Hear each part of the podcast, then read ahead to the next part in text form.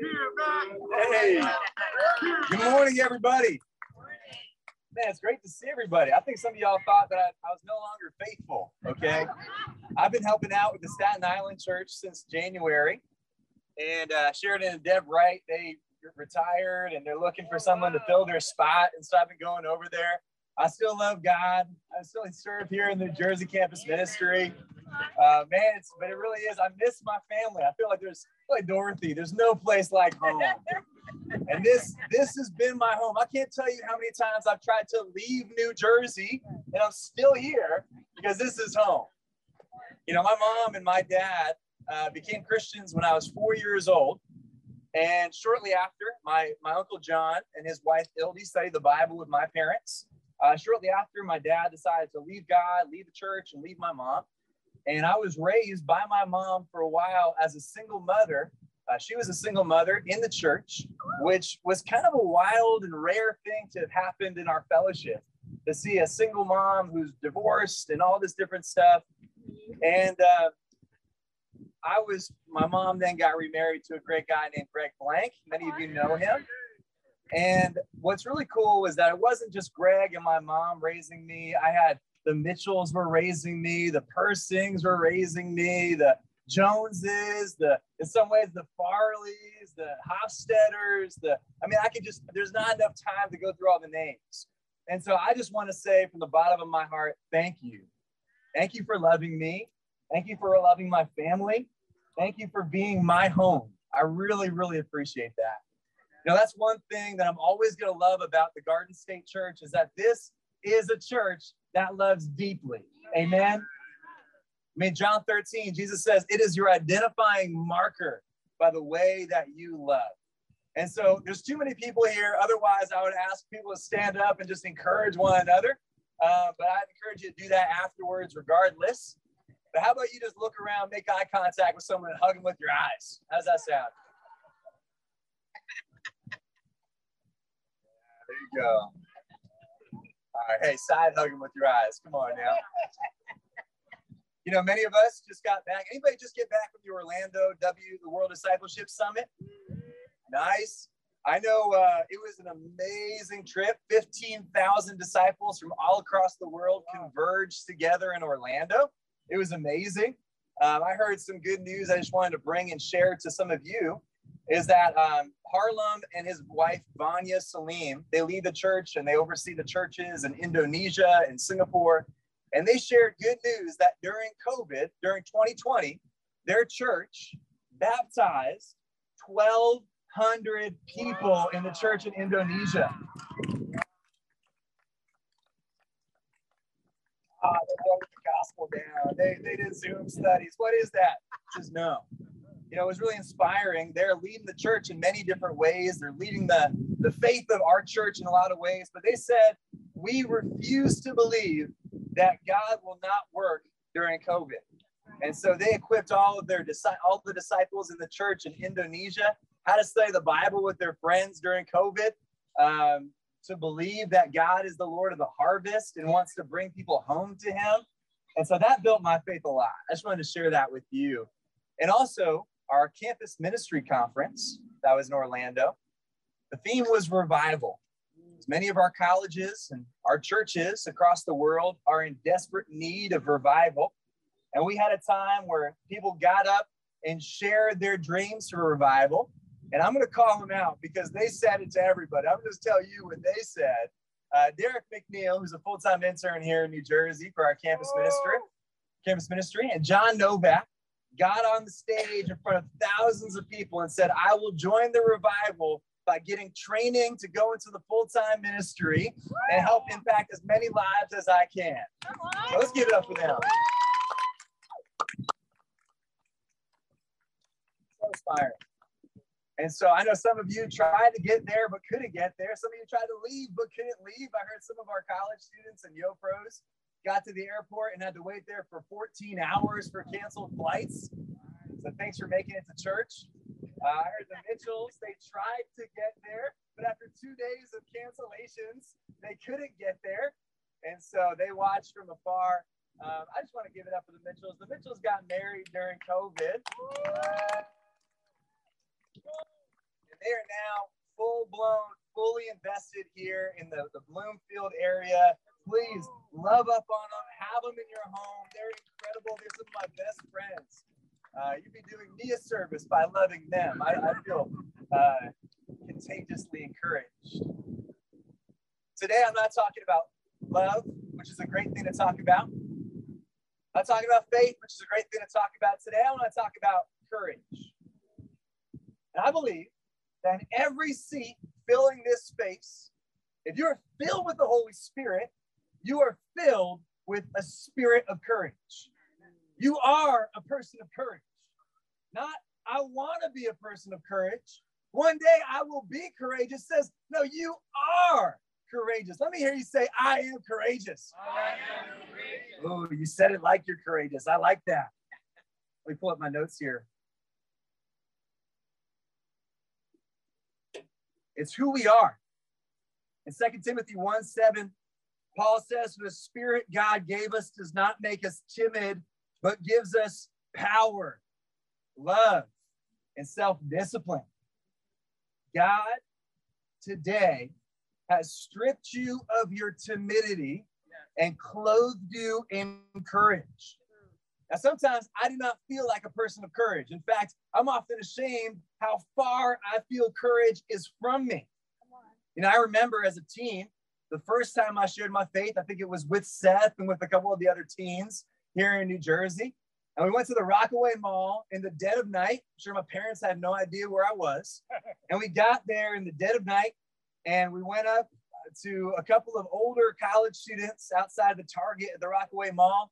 And I went up to them and I it, it, it, it excuse excuse me, uh, my name's Matt Rupert, and uh, come to my Bible church, church Bible. Come with me. Um, with me, will you come?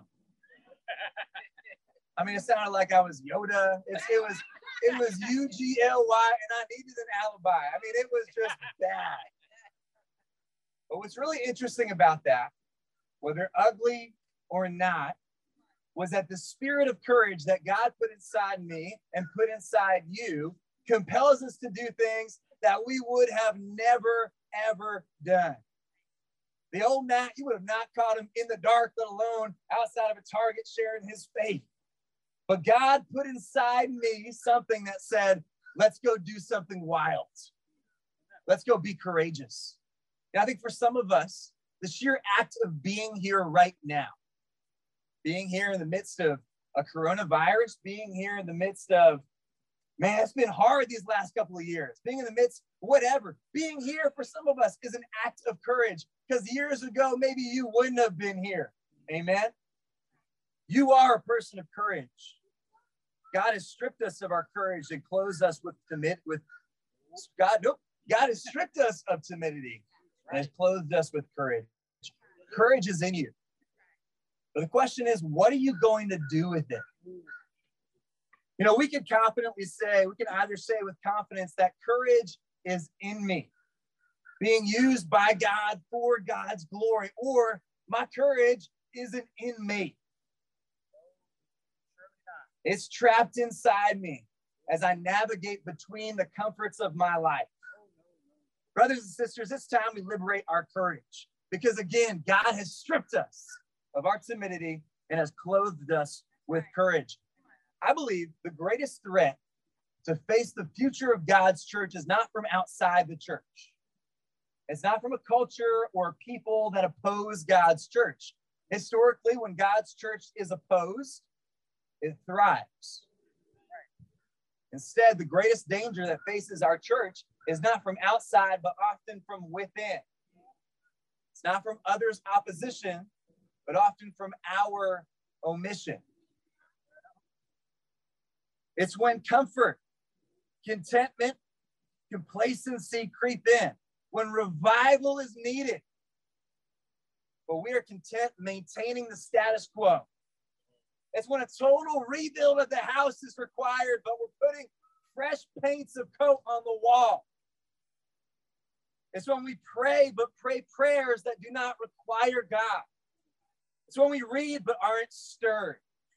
It's when we're excited to share what's new and what's coming up, but not the gospel of God.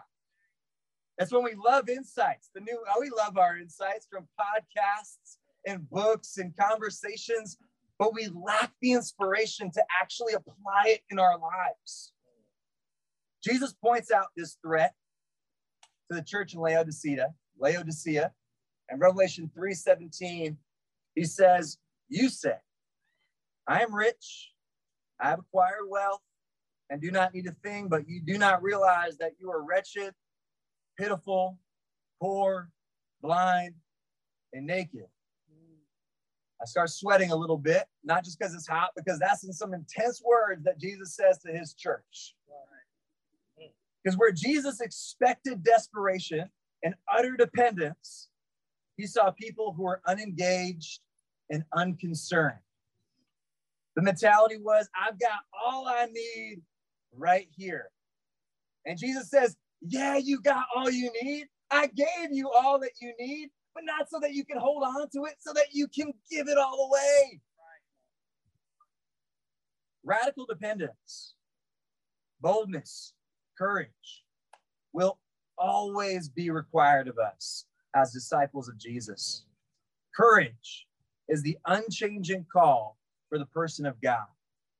It is who we are. Amen. Amen. Throughout the Bible, people of courage ignored the demands made by the status quo. They went beyond what was normal, and in doing so, they did what was necessary. They lived lives that prompted the critics to ask the to say, you're doing too much. Throughout history, that's how our brothers and sisters of courage have been critiqued. The poor and the lepers. I mean, isn't there a hospital you could go to? Why the lepers? The prostitutes and the sinners. Really? Them? You're going to go to them? All night prayer nights, preaching in the streets, laying everything down at the apostles' feet. You know, Christ's sacrifice, talking about courage, is single handedly the greatest demonstration of courage in our known history. An innocent man, the most innocent man, could have accepted a swift execution. Instead, he chose the most radical form of punishment reserved for the most vile of offenders. Why did he do that? Because Jesus was courageous. He did not what was expected of him by the status quo, but instead what was demanded of him by God. And he is the example we are to imitate.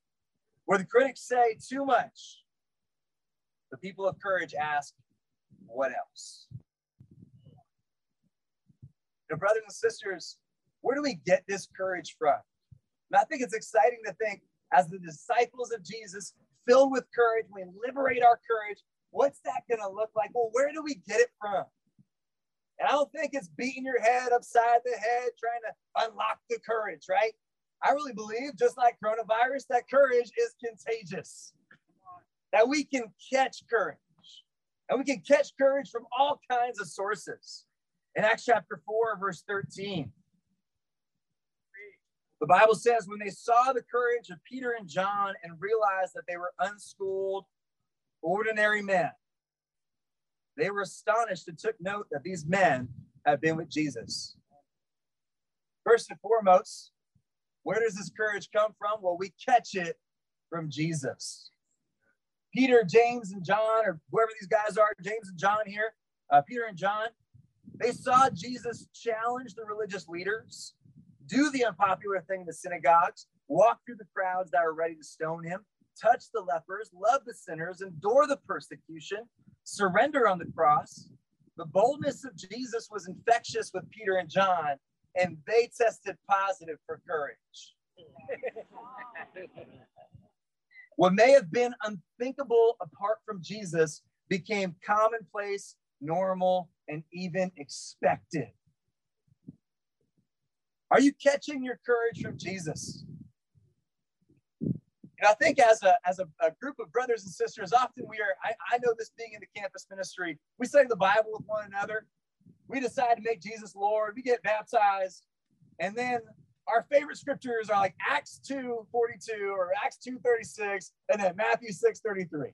And if we're not careful, we can take every situation in our life and treat it like a nail with a hammer. Everything is Max Matthew 6 33, right? I don't know if you can relate. That's how I relate as a young Christian. I think oftentimes, let's be honest, we become Christians with very little Bible knowledge. And that's no critique. We have a lifelong journey to grow in our faith and understand Christ and to mature. That's okay. But I think we need to really believe and understand who Jesus is. We ask, what would Jesus do? It's a great question. But to answer what would Jesus do, we need to first ask, what did Jesus do? We need to go from our GED in Jesus to our PhD in Jesus because that's what it's all about. He is all that we need.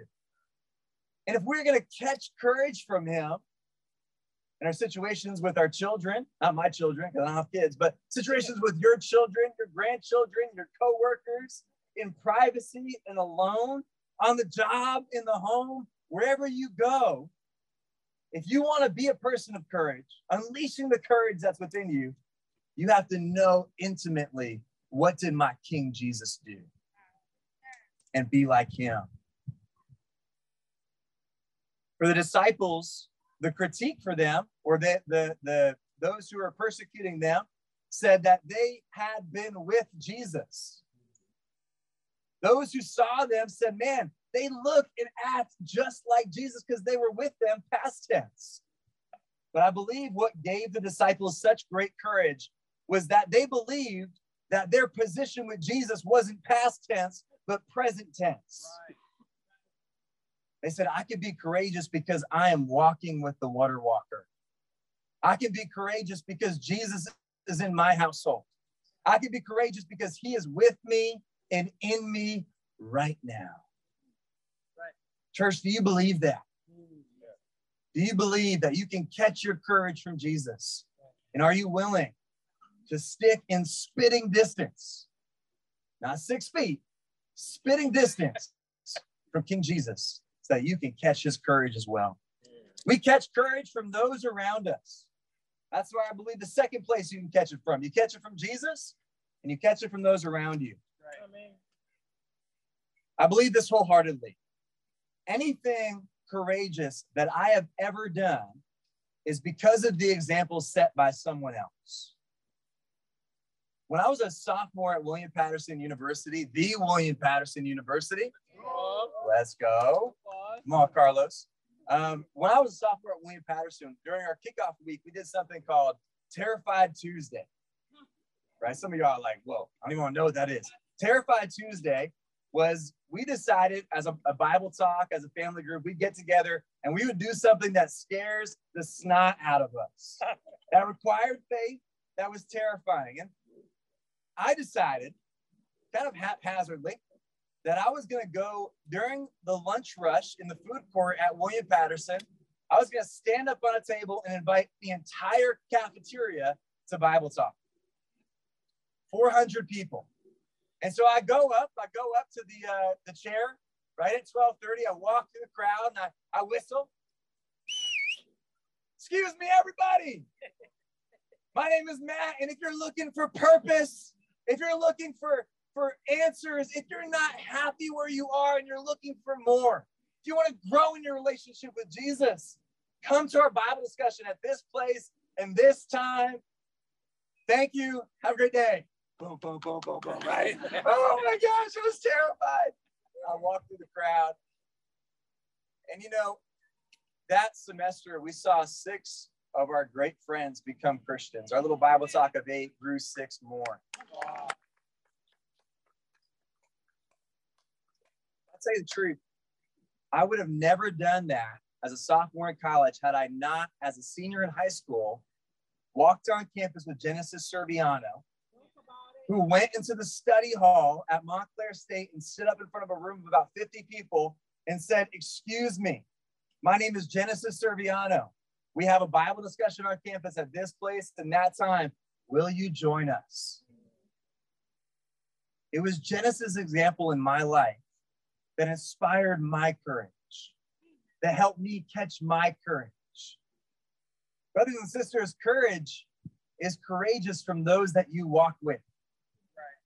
Who scares you a little bit? Whose faith and whose courage is a little bit intimidating, a lot of bit intimidating? Right. Who are the people that you're like, yeah, no, thank you, right? I'm gonna stick. I'm gonna stick in my little corner over there. I'm not gonna go talk to them because I don't know, right?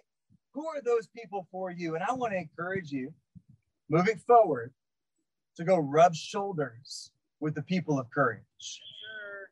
Rub shoulders with those who, by faith, are living in courage, because it's the greatest thing for ourselves that we can do. Amen. And lastly, we catch it from Jesus, we catch it from those around us. And the reality is that they will catch courage from us. Are you holding to the expectations set, set by the status quo, or are you willing to challenge your fear? Are you willing to do the things that a part of you whispers, Are you crazy? You're doing too much.